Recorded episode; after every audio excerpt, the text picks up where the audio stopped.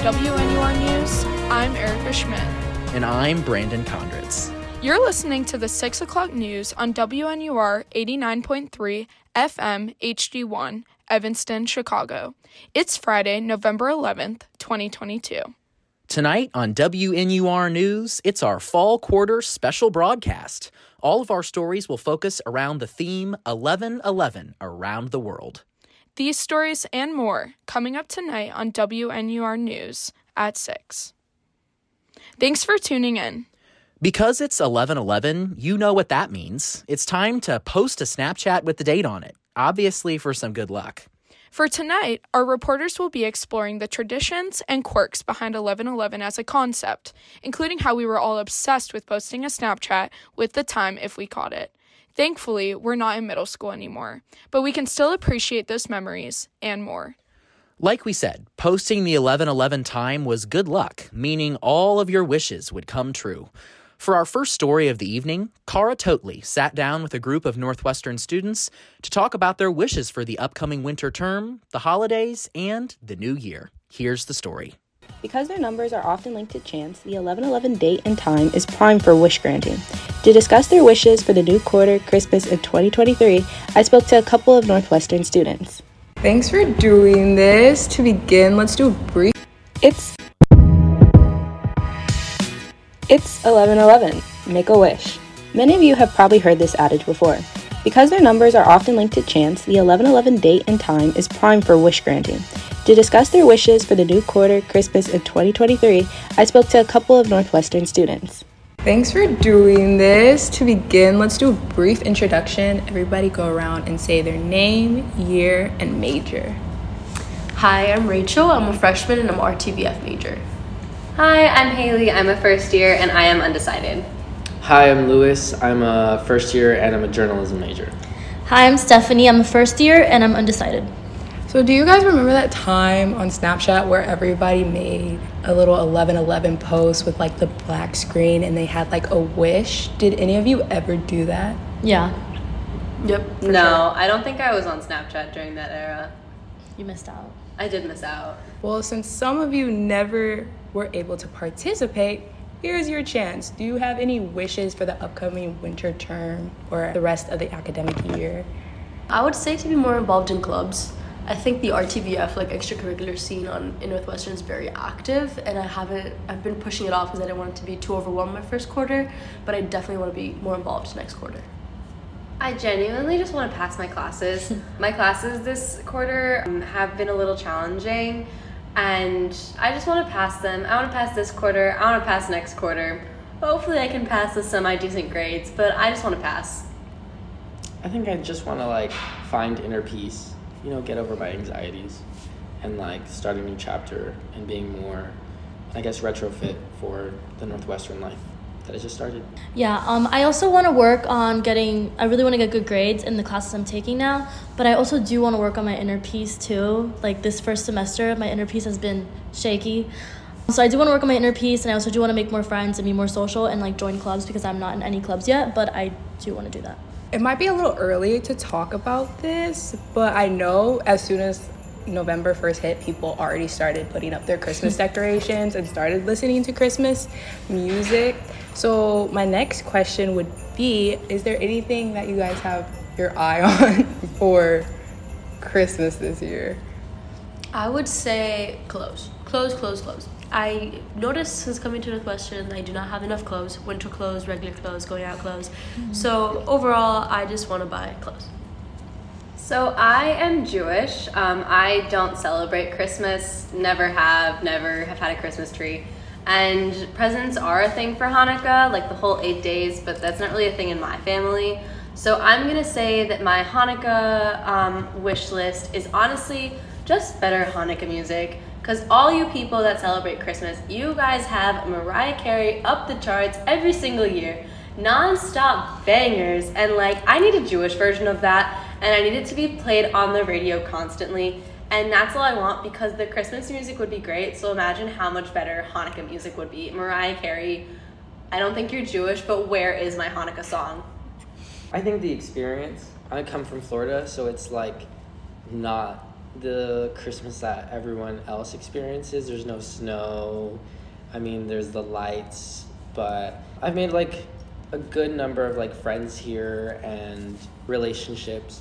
So I feel like getting to experience that alongside some snowmen and some hot cocoa, I think that would be really sweet. So I think it's for me, it's not anything tangible. It's more of like the feeling of Christmas. Okay, so I'm from Miami and I'm gonna be back there um, for Christmas. And honestly, I just really want to have a nice, like, warm beach day with like warm water. Like, I've been craving that a lot. But most importantly, like, the biggest thing is like, I need tickets for the Taylor Swift Era concert. So that's like my main thing. So even if I don't get my beach day, as long as I like get tickets for the concert, I'm gonna be really happy.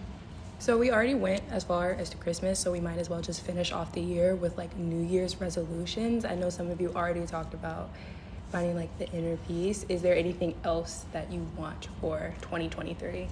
I think my 2023 definitely includes a lot of self reflection and a lot of uh, improvement on my part, like in my personal relationships, my friendships, my academics, just my, like Lewis mentioned earlier, inner peace. I, I definitely want to do a lot of reflecting and just improve myself as much as I can this upcoming year. So this is a little bit of a lighter note. Like you went super like reflective. I think New Year's resolutions are stupid because I'm too lazy to hold myself accountable. But I would definitely say that if I were to do a New Year's resolution, I would just try to get more involved on campus, uh, really put myself out there, and join more clubs. I think changing my lifestyle, like you can do that like at any time, and like I shouldn't depend on the start of a new year to do it. But everyone's doing it, so I might as well try along with everyone. So like going to the gym more. I know that's like a very popular thing, so I might wait off going to the actual gym. But like going on runs, like I used to go and do back home. You know, I think starting college kind of like shocked me in a way, and like I let go of some of the things that I used to love to do. So doing those things again. Mine's are pretty basic. Like I do want to like maybe work out. I'm gonna feel more healthy because I have not been feeling healthy at all. And yeah, maybe just like kind of like fix myself. I feel like I lost myself a lot in college. Like this first month has been like really hectic and like you can lose yourself. So I just kind of like want to be more in tune with myself like in this new year. Thanks for sharing, guys. I really appreciate it. I hope some of your wishes come true. I hope you get your tickets. I hope you find peace. I hope you get your Hanukkah music. And I hope Thank you join you. some clubs. so thanks, thanks once again for doing this. And that's it. For WNUR News, I'm Cara Totley. Taking a more literal look on the date, today is Veterans Day. Daniel Gross sat down with local veterans and student members of Northwestern's NROTC unit to discuss what Veterans Day means to them. This year, our special broadcast falls on Veterans Day. I sat down with veterans and service members from the Northwestern and Evanston community to discuss what Veterans Day means to them. Good evening, Chris Meter, uh, U.S. Marine Corps veteran, 2000 to 2007, Board of Directors, American Legion Post 42, Evanston. Uh, my name is Daniel Morrow. I'm a second year midshipman at uh, Northwestern's NROTC unit. Uh, this is Will Shamai. I'm also a second year midshipman at Northwestern and TC. I'm just wondering, as people who have served or or will serve, what does Veterans Day mean to you? Yeah, I mean, it, you think about Veterans Day for me personally, uh, I go back to the origin of um, what I believe was originally called Remembrance Day and coincided with the armistice in uh, which ultimately led to the end of the First World War, uh, which took place on November 11th, 1918, uh, the 11th hour of the 11th day. And uh, as time has gone on in, in the United States of America, uh, November 11th has become uh, Veterans Day, which is the day that we recognize and commemorate the living members of our military services. But we use Memorial Day to commemorate uh, the fallen who uh, perished in the defense of our nation, as well as even those who uh, did serve and celebrated Veterans Day, but ultimately uh, have passed on. So um, I think it's a uh, it's an important thing for a lot of people to understand the uh, the separation of the two. Uh, Veterans Day can have a lot of different meanings for different uh, people who have served, but for myself personally, I find it to be a day of camaraderie. To be able to get together with other veterans to share stories, uh, call up old friends that you may have served with, and wish them well and check in on them and make sure that them and their families are doing okay. And also as a, a day of reflection. And uh, it usually ends up being uh, quite a week, especially for the Marines. We celebrate our birthday on November 10th, and then November 11th is Veterans Day. So uh, it's it's very important to I think all service members, but especially uh, those who have served prior, uh, unlike our, our midshipmen on the call today who are just beginning their careers uh, and, and have a, a, long time ahead of them to go. Uh, they will have Armed Forces Day uh, to be able to celebrate with those who are going to be currently on active duty. But as they've already raised their hand, they are veterans. I mean, I'm just a college student. It's a pretty tough question. I don't have a great answer for it, but I think it's just a it's an opportunity to reflect on the hardships of, of military service and to look out for people who have been who have been through it and make sure they're doing okay. I think of Veterans Day, I think of members of my family who have served and those in my community. And I think of the the impact veterans have had in my life from my my high school cross country coach to my grandfather who encouraged me to do ROTC. I think that veterans have played an important role in my life, and I think that's like Veterans Day is a way for us to acknowledge how the service of those in our community has helped our community for the better. I'm, veterans Day, as a celebration of veterans, uh, as a you know remembrance of of service, would be not properly covered if one didn't mention all the things that many veterans struggle with, including, you know, mental health issues, physical health issues. How does it make you feel knowing the road ahead of work that still needs to be done to support veterans? Well, as I said earlier, uh, it's it's a it's a moment to call your your friends, your uh, people you may have served with, and check in on them and see how they are doing and how their families are doing. But that can't just be limited to one day a year. Uh, that has to have that network 365 days a year where uh, we are able to reach out to and connect with each other. There, I've seen conflicting reports as of recent, but the typical statistic that is widely respected uh, throughout the veterans community as well as mental health medicine is that 22 American veterans a day commit suicide.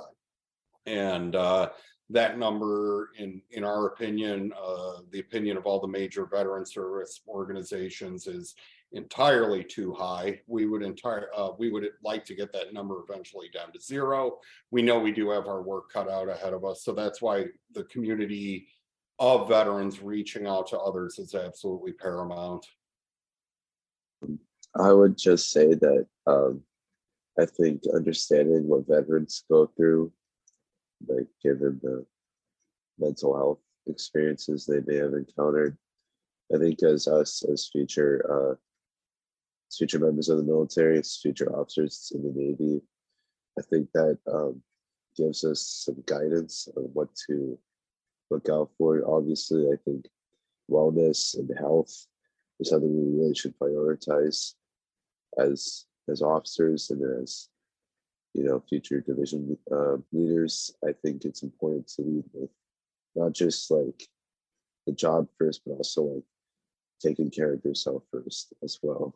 I know memorial day to a very significant extent and also to uh maybe slightly lesser extent veterans day for especially for people who aren't veterans are uh, highly commercialized holidays as people who have either are either veterans or active duty and have reserves, how do you react to the general commercialization of this holiday commemorating you know your and your your fellow service members service? Memorial day um obviously is is a it is you're right it, it's a heavily commercialized holiday with sales on patio furniture uh, and things of that nature. But it, it's it's been kind of made to mark the beginning of summer more than a day of remembrance of the fallen.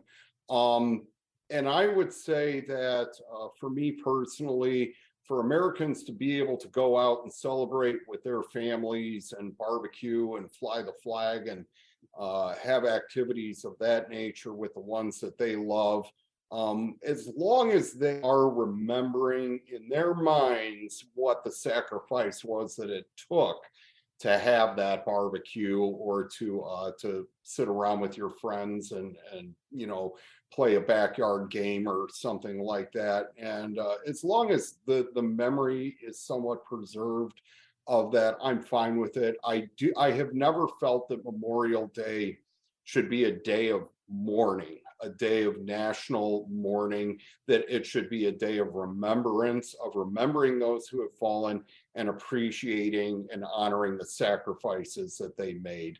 Uh, obviously, Veterans Day uh, being for those that are still with us, those that are living, you don't really see as much commercialization with veteran with Veterans Day as you do with Memorial Day. Uh, the only things that you really do see with Veterans Day, and this is relatively new, I would say, given in the last 20 to 30 years, is uh, the the rise in things of veterans discounts, uh, veterans being able to go uh, to lunch or dinner for free. Sometimes their families' uh, bills are are compensated by a restaurant or, uh, or, or some type of smaller store, and uh, that's kind of the way I see his business's way of trying to give back a small amount and saying, you know, we know you're here, we haven't forgotten about you. We think you're worth at least a sandwich and a cup of coffee. Come on in. Uh, I know there are a lot of veterans that do not like that system and they don't have to participate in it but for a lot of the ones who do want to participate in free programs like that, uh, I would encourage them to do so. Any of you guys, if you have like a message for our, you know, our audience, please feel free to, you know, use this time. Never be afraid to thank a veteran. It's sometimes, you know, it is it is said, you know, it's wrong to thank to thank a veteran for their service. And some, you know, it's one of those things in life that some veterans appreciate that sentiment and some of them don't. Uh, but if you do, you know, see an individual that uh, is out wearing their, you know, Army, Air Force, Marines hat that's walking around, it doesn't hurt to, you know, tell them thank you, or especially for our Vietnam veterans, to wish them a welcome home. But I will end with this is when you see a veteran, be it somebody who may be 93 years old wearing his US Army hat, who is, you know, slow in front of you in the line at the grocery store, taking his time getting on and off the bus, and you're in a hurry. Think back to who that man or woman was when they were 19 or 20 years old, jumping off of a boat onto Omaha Beach with absolute terror in their eyes and were the ones who helped defeat Nazi Germany or defeat or defeat Imperial Japan. That that young man or woman at one point in their life was tougher, faster, bolder, and stronger than any of us could wish to ever be. So just think of that when you see those older veterans that are out there. Uh, I'm just, I just want to express my gratitude not only for veterans and their service, but for the veterans in my life and how they have shaped me to be the better person that I am today. Thank you to Chris Meter of American Legion Post 42 Evanston and Daniel Morrow and Will Shamai of Northwestern ROTC for sharing their perspectives this Veterans Day. For WNUR News, I'm Daniel Gross. In addition to Veterans Day, 11 11 marks National Sundae Day. Northwestern, however, has limited options to celebrate. Micah Sandy has more. National Sundae Day, also known as November 11, is a day not very many people know about. But if you do, you might want to have an ice cream sundae in its honor. If you're a Northwestern student, though, that might be difficult. While the on campus shopping locations, such as the market at Norris, Lisa's Cafe, and the market at Plex, do have pints of ice cream in addition to individual to go servings, many college dining halls have soft serve ice cream machines. Some even have extensive topping options. But at Northwestern, the question remains where is the soft serve? Believe it or not, soft serve ice cream machines used to be in dining halls, but Northwestern University removed them in the fall of 2018 as a response to budget cuts and repeated malfunctions. SESP 50 year Starlene Ortiz was able to experience the ice cream machine at Allison Dining Hall prior to its renovation. From what I remember, it was it was kind of like the McDonald's ice cream machines. They were pretty good quality, they were vanilla and chocolate, but they were also frankly pretty inconsistent. Medill first year Diane Cow commented on the importance of having frozen treats available in the dining halls. Quite frankly, I think it's a little ridiculous that so many colleges have free froyo machines and ours doesn't.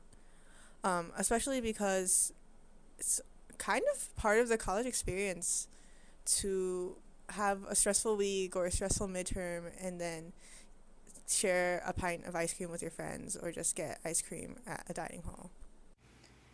In the spring of 2022, the Associated Student Government passed an ice cream resolution unanimously. This ruling got Northwestern Dining to serve ice cream on Fridays in dining halls as part of a pilot program.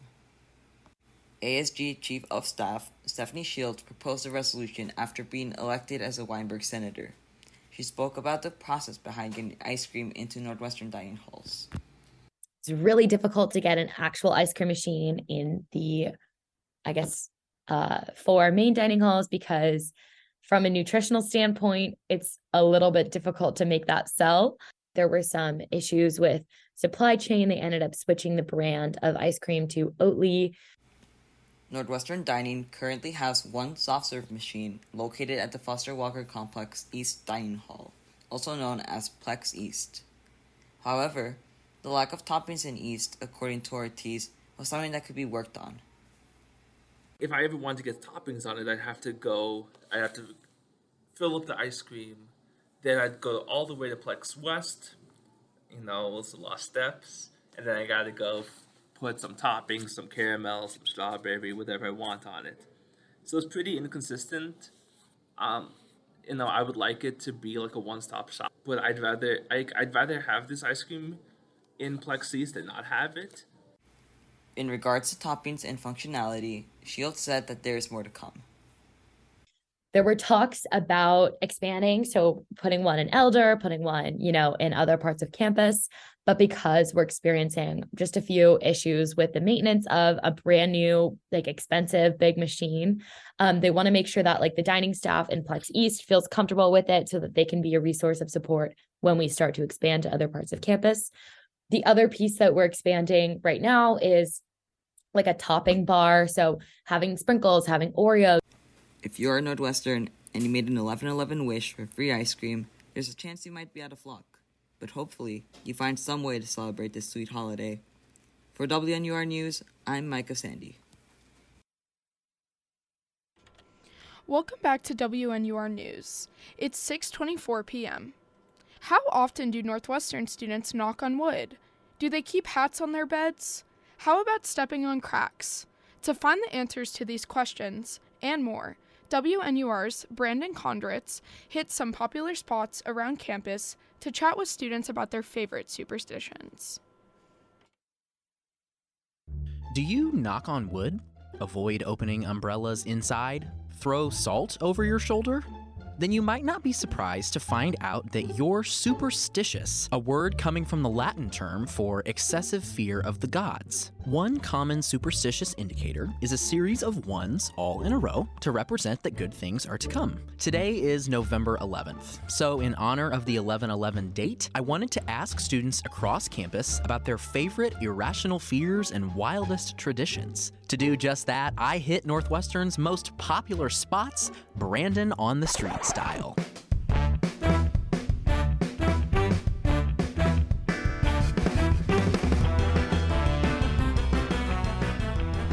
Hello and welcome to Brandon on the Street. I am standing out here in front of Weber Arch on this absolutely beautiful fall day. I'm very interested to hear some of the answers that we get. Let's start with the basics.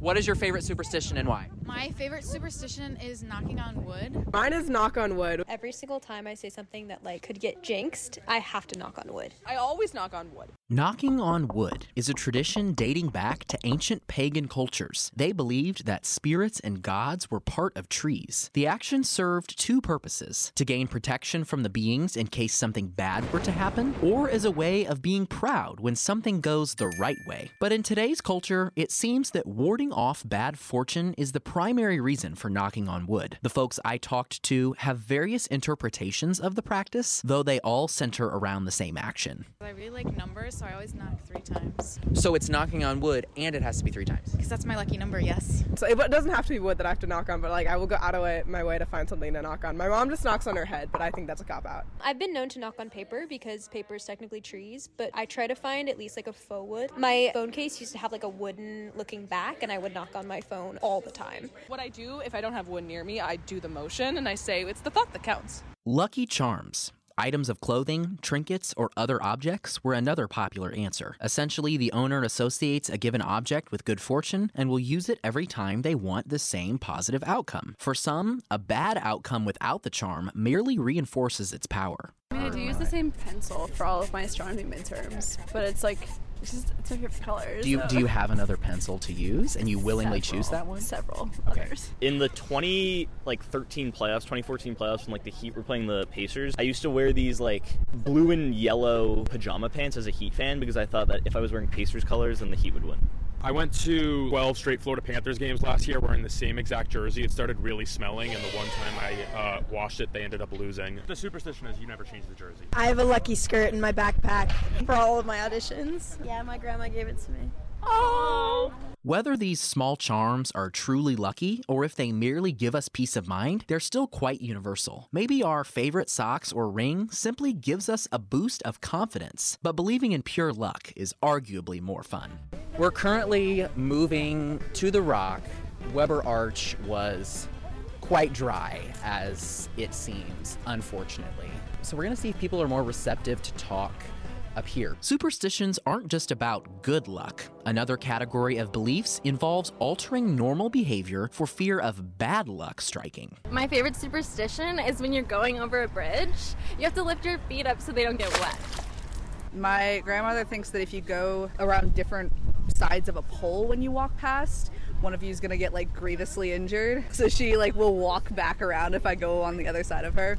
When a sports team that we like is losing a game, my dad will move from wherever we are, but just him. He won't take us with him. My friend told me that if you're going past a cemetery, you should close your mouth and not breathe because the soul will enter your body if you like are breathing. Do you believe it? Lowkey, I don't like spirits, ghosts. I feel like I'm really prone to them. So yeah. Avoiding certain behaviors altogether is another common theme. My mom always said that if I cut my nails at night, they would never grow back. I don't like stepping on cracks. It's like some kind of like thing that I like learned in primary school. If you step on the cracks, that's like the doorway to hell. We've all likely heard step on a crack, break your mama's back. But it may surprise you to learn that this belief has significant cultural connections. It isn't just a quirky phrase. Scholars have actually done research into this one. There are two primary interpretations, and they couldn't be more different. One, if you stepped on a rickety floorboard, it could fly up and hit your mother, which would have been disrespectful. Two, during the National War on Drugs, children who were dealing drugs could get their unknowing mothers evicted from public housing. Some hold a superstition about bad luck, but intentionally choose to avoid it. My favorite superstition is that you're not supposed to go under ladders because it's bad luck. I'll be doing that all the time. Anytime I see a ladder, I go out of my way to go under it just so I can prove to myself that I'm here not because of my luck, but because of how good I am. You know what I mean? And I even found a superstition related to Northwestern lore. One student's friend refuses to walk back through the arch until he graduates. He just is insistent on always avoiding the arch anytime we go out that way. Like he will walk through the bushes to get around it. Other superstitions are simple connections to luck, passed down through one's family or even both. You need to kiss your exam before handing it in. It's just a peck. My superstition is that the number four is lucky. I do everything on the number four if I can. I just think it's a great number. It's the thousand paper cranes myth. So if you fold a thousand paper cranes, then the gods will see your dedication and grant you a wish. I got to about 500, and every time I got to 500, I'd quit. I don't know if I really believe it, but I really abide by it because my mom really believes it. But no hats on the beds. No hats on the what? On the bed. Why why is that? I have no idea. My mother just has always said that's bad luck. Sometimes they're just fun. When I have a can, you tap it three times so it doesn't explode. Have you ever opened a can without tapping it three times? Oh yeah, all the time. Does it explode? No, I don't believe it. It's just a little fun thing to do. And other times they're a little complicated. I have this thing where if I think something's going to happen, it's not going to happen. So whenever I'm trying to want something to happen, I have to think of every possible scenario in which it won't happen in order for it to happen. But then, of course, there's always one scenario I didn't think of, and that's what ends up happening. Personally, I believe that anytime you see a penny on the ground, you have to pick it up and put it in your shoe. It doesn't matter if it's heads up, heads down, left shoe, right shoe, it's simply good luck. I'm also a big fan of the number two. February 22nd of this year, 2022, was a big day for me, and I never open umbrellas inside, a tradition dating back to ancient Egyptian lore. Whatever your quirky belief or rigidly held tradition is, know that your superstitions are valid and might have historical significance too. And even if you don't have a hard and fast rule you follow, you might agree with the infamous Michael Scott. I'm not superstitious, but I'm I am a little stitious. For this edition of Brandon on the Street and WNUR News, I'm Brandon Condritz. 50 years ago, Stevie Wonder released his hit song Superstition. But did you know he originally wrote it for someone else? Learn all about that and more as Ella Barnes takes a deep dive into the song.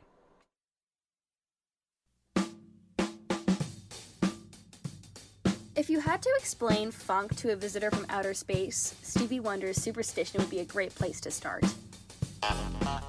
A 22 year old Stevie Wonder wrote, played on, and produced one of the most revered songs in music history.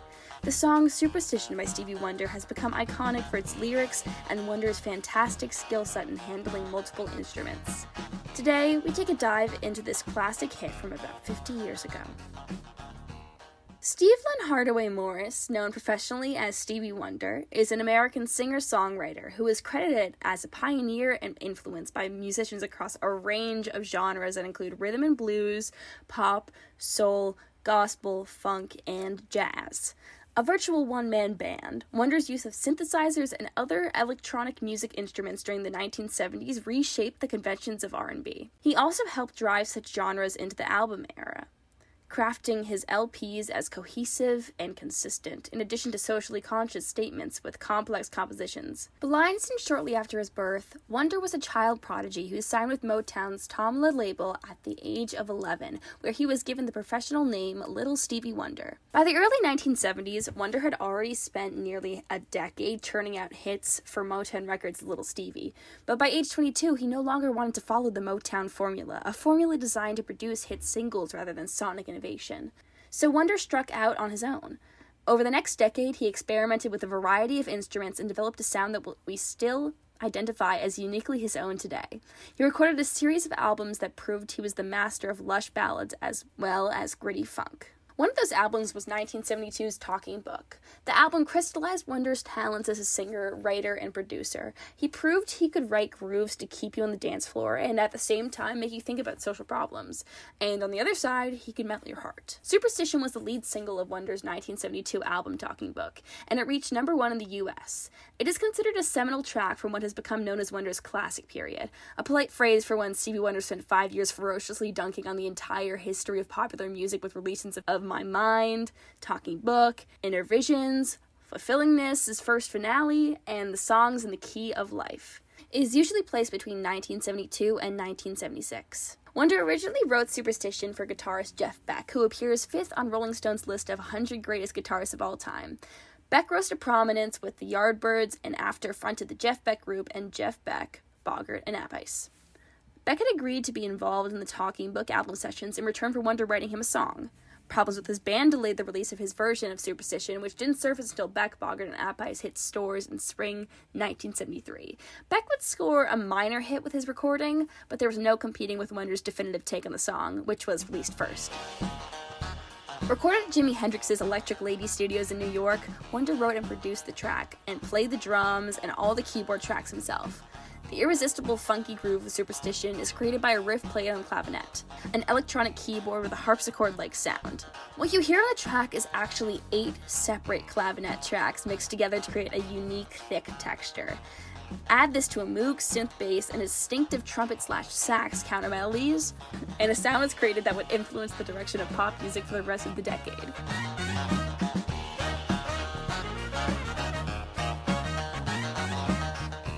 Superstition founded the basis for the revival of funk music and launched Stevie Wonder into critical success as the king of funk. The track talks about there being no need to be superstitious or to have superstitions. He lists various superstitions that people have, such as breaking glass or number 13 being bad luck. 13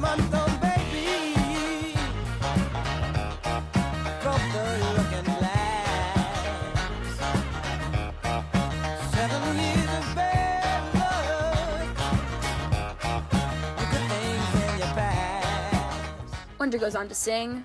When you believe in things that you don't understand and you suffer.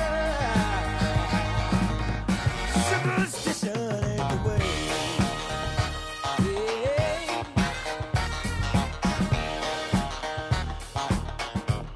Ooh, that is superstition.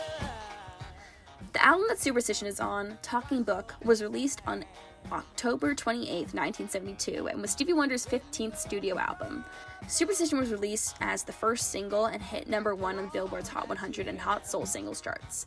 The single also won Best Male R&B Performance and Best R&B Song of the 1973 Grammy Awards. The second single from Talking Book, "You Are the Center of My Life," hit number one on Billboard's Hot 100 and Easy Listening charts, and won Wonder a Grammy Award in 1973 for Best Male Pop Performance. Superstition ain't the way unless it was written by Stevie Wonder, as it would seem. For WNUR News, I'm Ella Barnes.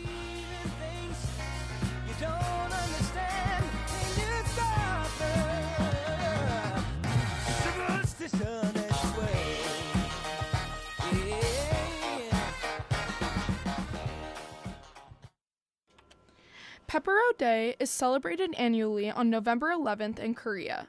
Friends and loved ones gift and exchange Pepero snacks, chocolate dipped sticks that resemble the number one.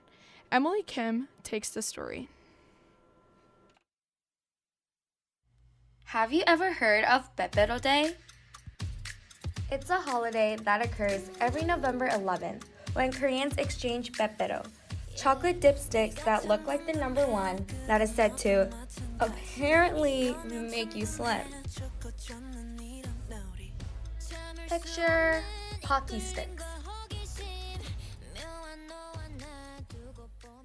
It's a day to express your love or friendship for another among friends and lovers through boxes of pepero to each other.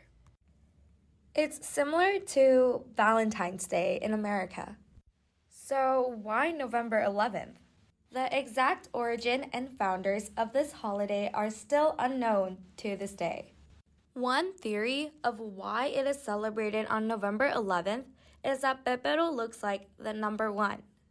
There is also a myth that it started when two female middle school students in the Yeongnam region exchanged pepero to become tall and thin in 1983. As a matter of fact, to become tall and thin, you must eat 11 packets of pepero in exactly 11 seconds at 11:11 a.m. and 11:11 p.m. on November 11th. You may have come across the snack as it is known to be a famous cookie stick in Korea. Many Koreans of all ages enjoy it and consider it to be nostalgic. Let's take a look at some of our favorite flavors around Northwestern. So, because it's Pepero Day, I'm asking people about their favorite flavor of Pepero. Can you introduce yourself and tell me what your favorite flavor is and why? Hi, I'm Angela Choi. I'm a sophomore from New York. My favorite pepero would be the chocolate with the almond crunch. And it's my favorite because you're getting more bang for your buck. The pepero stick is bigger, so I love it. Hi, I'm Chris. I'm a junior here at Northwestern, uh, and my favorite flavor of pepero is for sure the the almond one. Um, and the reasoning for that is because I don't know. I really like a little bit of textural variety in my snacks, food, whatever. And uh, Mhm. pepero is included in that.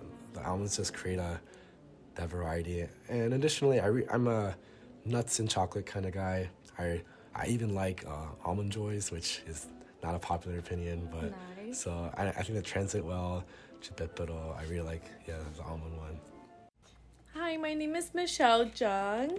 My favorite flavor is the pepero with chocolate and nuts. The reason why is because I just love the nutty flavor. As Pepero Day has spread in popularity, the variety of flavors has expanded each year with more bizarre and yummy flavors. Northwestern's Korean American Student Association, known as CASA, holds an annual event for Pepero Day.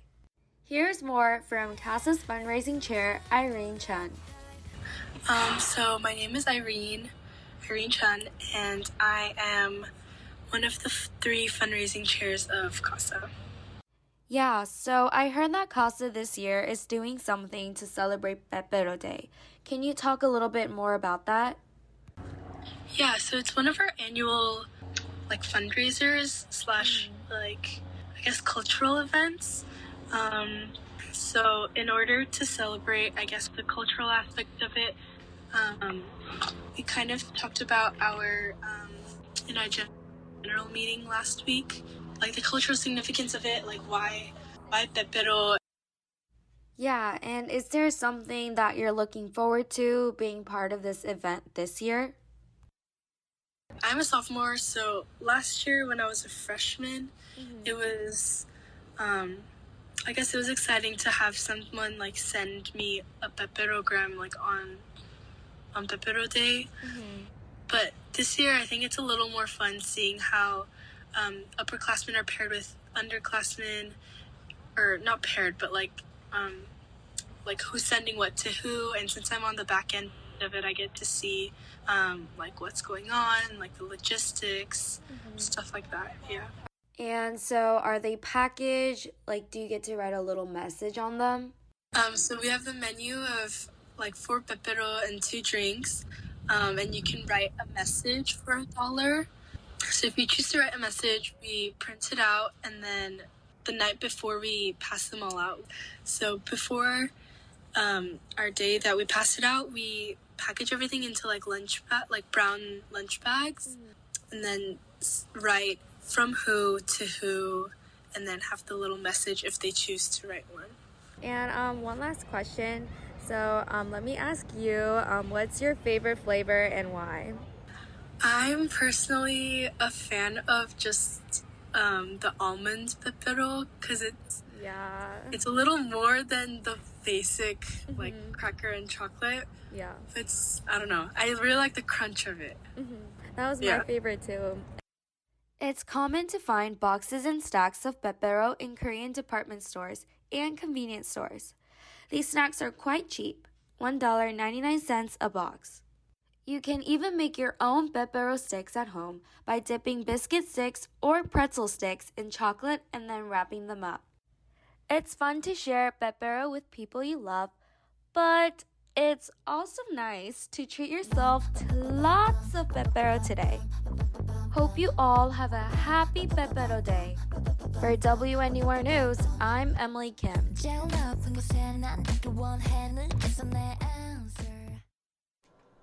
Eleven Eleven is Singles Day, and especially in college, it's easy to feel alone or left out when you aren't in a relationship. In this roundtable, John Ferrara sits down with six singles to talk about all things dating, hookup culture, loneliness, and the benefits of not being in a relationship. Here's more.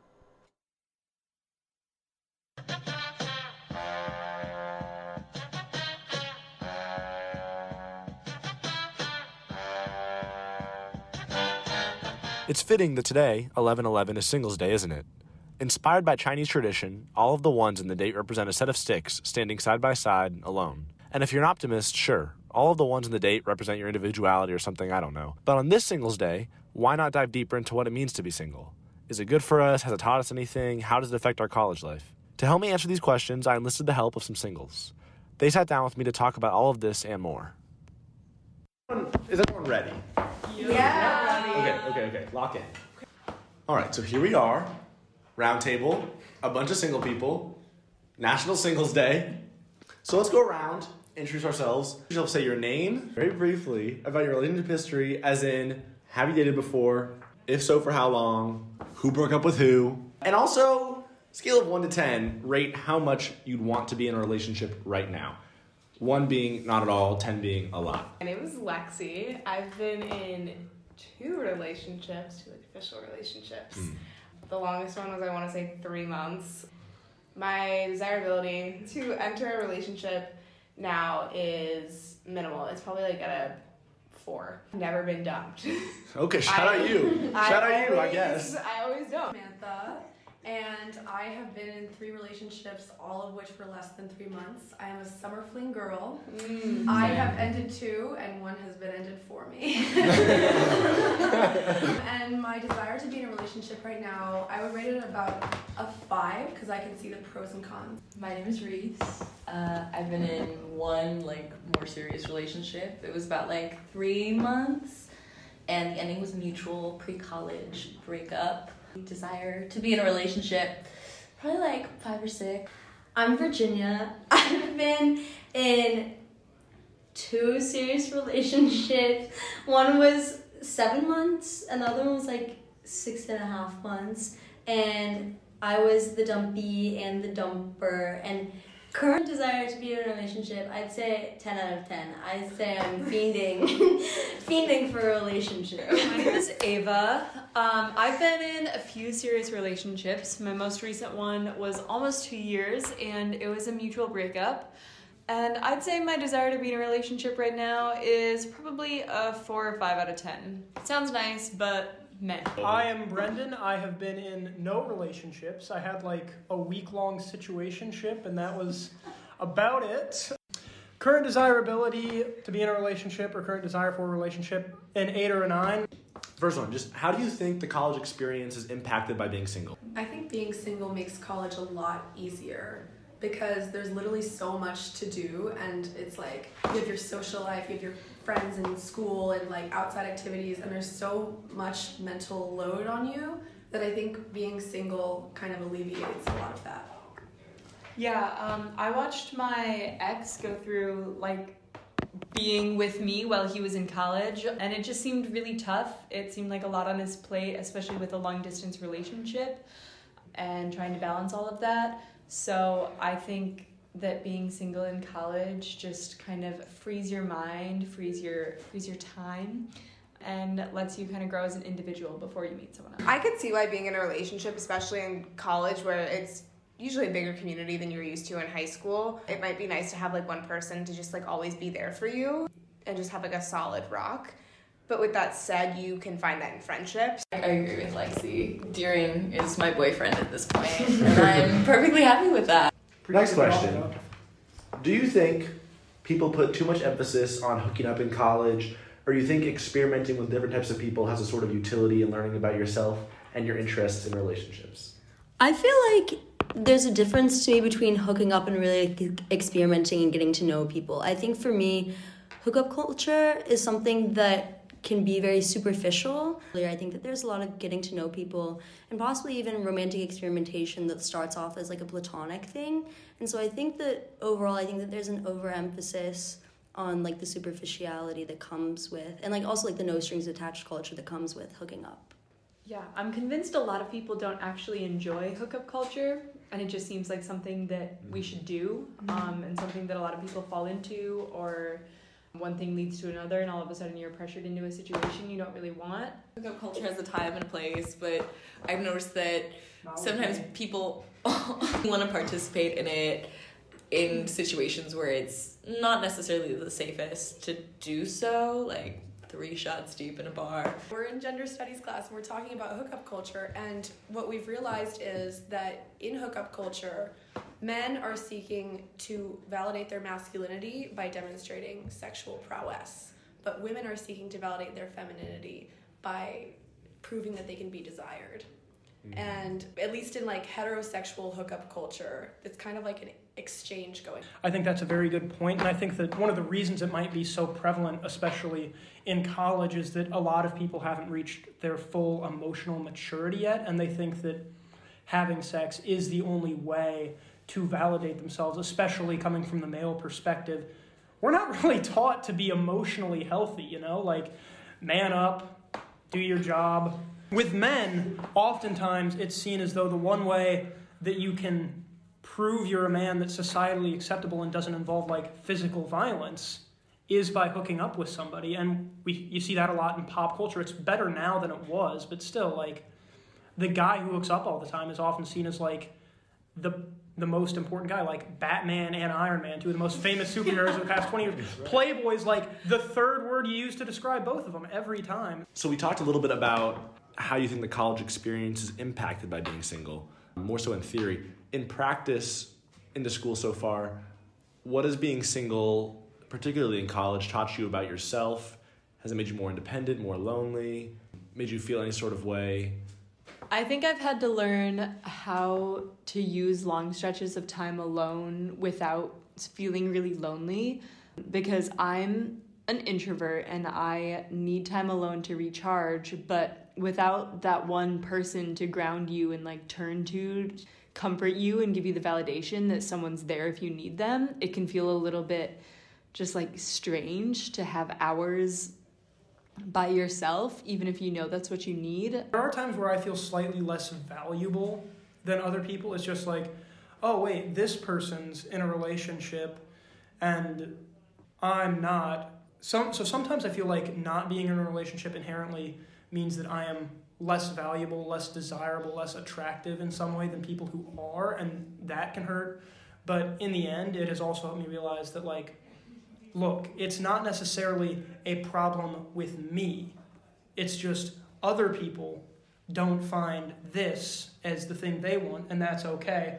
I just need to work with this and do the best I can to make sure that my life is the one I want, with or without a relationship. That I thrive on independence and that I well, I think that you really need to be so secure, not only in yourself, but in what love you can give to another person and be like aware because being in a relationship is not just about like getting support, it's about giving support. And I think that it, you have to like be in a position where you're willing to give and receive. So there it is for all the singles out there. Some pretty sage advice, huh? Seems like the grass is always greener, but maybe being single isn't so bad. Or maybe it is, what do I know? For WNUR News, I'm John Ferrara.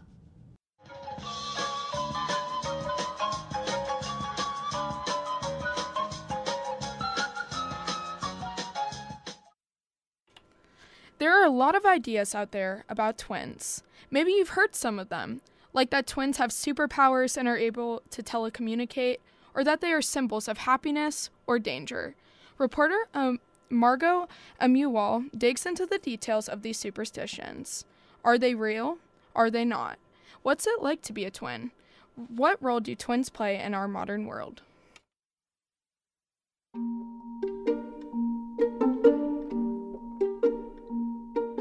There are a lot of ideas out there about twins. Maybe you've heard some of them, like that twins have superpowers and are able to telecommunicate, or that they are symbols of happiness or danger. Me and my brother were just kind of always on the same wavelength, and I was like, wow, I have a, a buddy, a partner in crime. We were joined at the hip. That was just kind of what we were. We still like are, but now miles and miles away. It's a long hip. That was Austin Kelly, an identical twin and first year theater major from Pelham, New York. Austin's brother Andrew studies at Columbia University. When I do bring it up, people are like, whoa, that's crazy. People used to bring it up to me a lot because I was in a small town with both me and my brother. For this quarter special broadcast on 1111, WNUR News will be digging into the role superstitions play in our modern society. This segment, the superstition of twins. Is it real? Is it not? What's it like to be a twin? What role do twins play in our modern world? While the Kelly twins are very similar, Austin says there are a lot of differences too. So we were pretty much steadily the same person for probably up until sophomore year of high school. We had all the same friends. that kind of stuff. But then the pandemic kind of hit, and we were like trying to focus on ourselves. And then that's when we like were like, okay, we're into different things actually. Austin started to spend more time on theater and comedy, while his brother furthered his passion for science. He has been a super big STEM kid, and I would just like be singing in my room. He's studying chemistry, which is, yeah, a dynamic. I think that we're both smart because I need to hold on to that. And I think that we're both doing great things and probably, well, he'll be able to cook meth a lot easier. Another difference their appearances. I really do think that now that we are apart, this is a way for me to explore myself even further apart from him. And I can tell that he's been doing the same thing because he's wildly changing his appearance. he has bleached hair now and a bunch of piercings and two tattoos. For comparison, I know you can't see me because this is radio. I have none of those things. Well, do Austin and Andrew have magical powers? People would ask me and my brother to see if we could think of the same number at the same time. And, well, I try to make it work because I always think of the same number and I actively tell my brother I'm always thinking 7 whenever this happens. And this he this guy always says 3 and it's furi- it's infuriating. Um but no, we don't have telepathic powers. So here's our answer no. And that checks out. Throughout history, there have been many tales of twins having magical powers, but as I'm sure you would expect, none of these accounts have been confirmed by scientists over time. I'm sure you needed a podcast to figure that one out. But while twins might not be magical in a Harry Potter sense, they still have a superpower. Twins are a natural scientific experiment.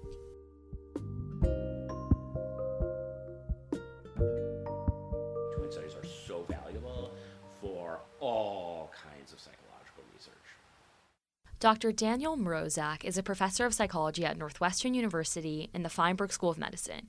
His research predominantly focuses on personality development and health. Any differences between them, like physical differences or any kind of behavioral differences, have to be due to the environment. They have to be due to, they can't be due to genetic factors because you're completely controlled for, for genes in the case of monozygotic twins. Let's take a look at one example of a twin study. In 2021, Dr. Mroczek co authored a paper that used identical twins to show that, on average, higher income was correlated with a higher lifespan. Another important finding that emerged from twin studies the significance of peer groups on one's lifespan and personality development. That's one of the classic findings of twin studies that it's not just on personality, it's on like everything. It's on like relationships, it's on psychopathology, any kind of behavioral or psychological, you know, like dimension you can you can think of. It's not just personality. There you find this effect of the peer influence, you know, being stronger than say like the family influence.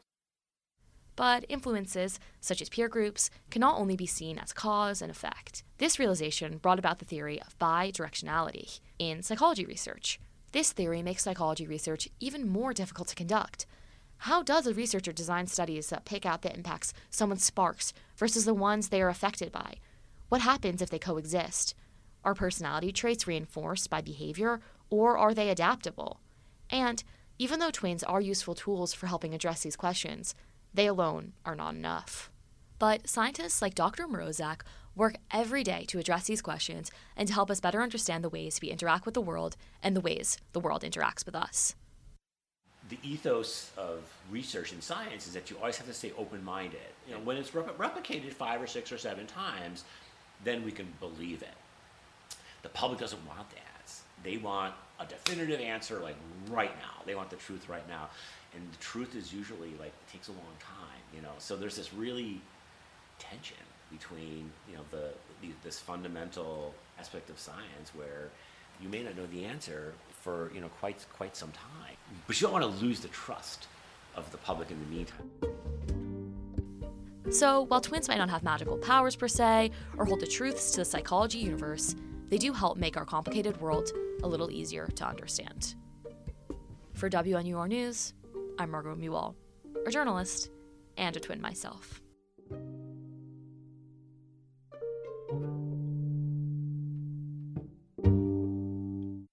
Welcome back to WNUR News. It's 7 p.m. Central Time. That's all for our 1111 special broadcast. For more news updates and reports, follow us on Twitter at WNUR News. You can listen to these and other WNUR news stories on our website, WNUR.news. That's WNUR.news. Find us on Apple Podcasts, Spotify, or wherever you listen to podcasts. Our producer today is Paz Baum, and our reporters are Cara Totley, Daniel Gross, Micah Sandy, Brandon Condritz, Ella Barnes, Emily Kim, John Ferrara, and Margot Amuwal. From all of us here at WNUR News, thanks for listening to our Fall Quarter 2022 special broadcast. I'm Brandon Condritz. And I'm Erica Schmidt. Catch our next newscast on Monday, November 14th at 6 p.m. Now, back to scheduled programming.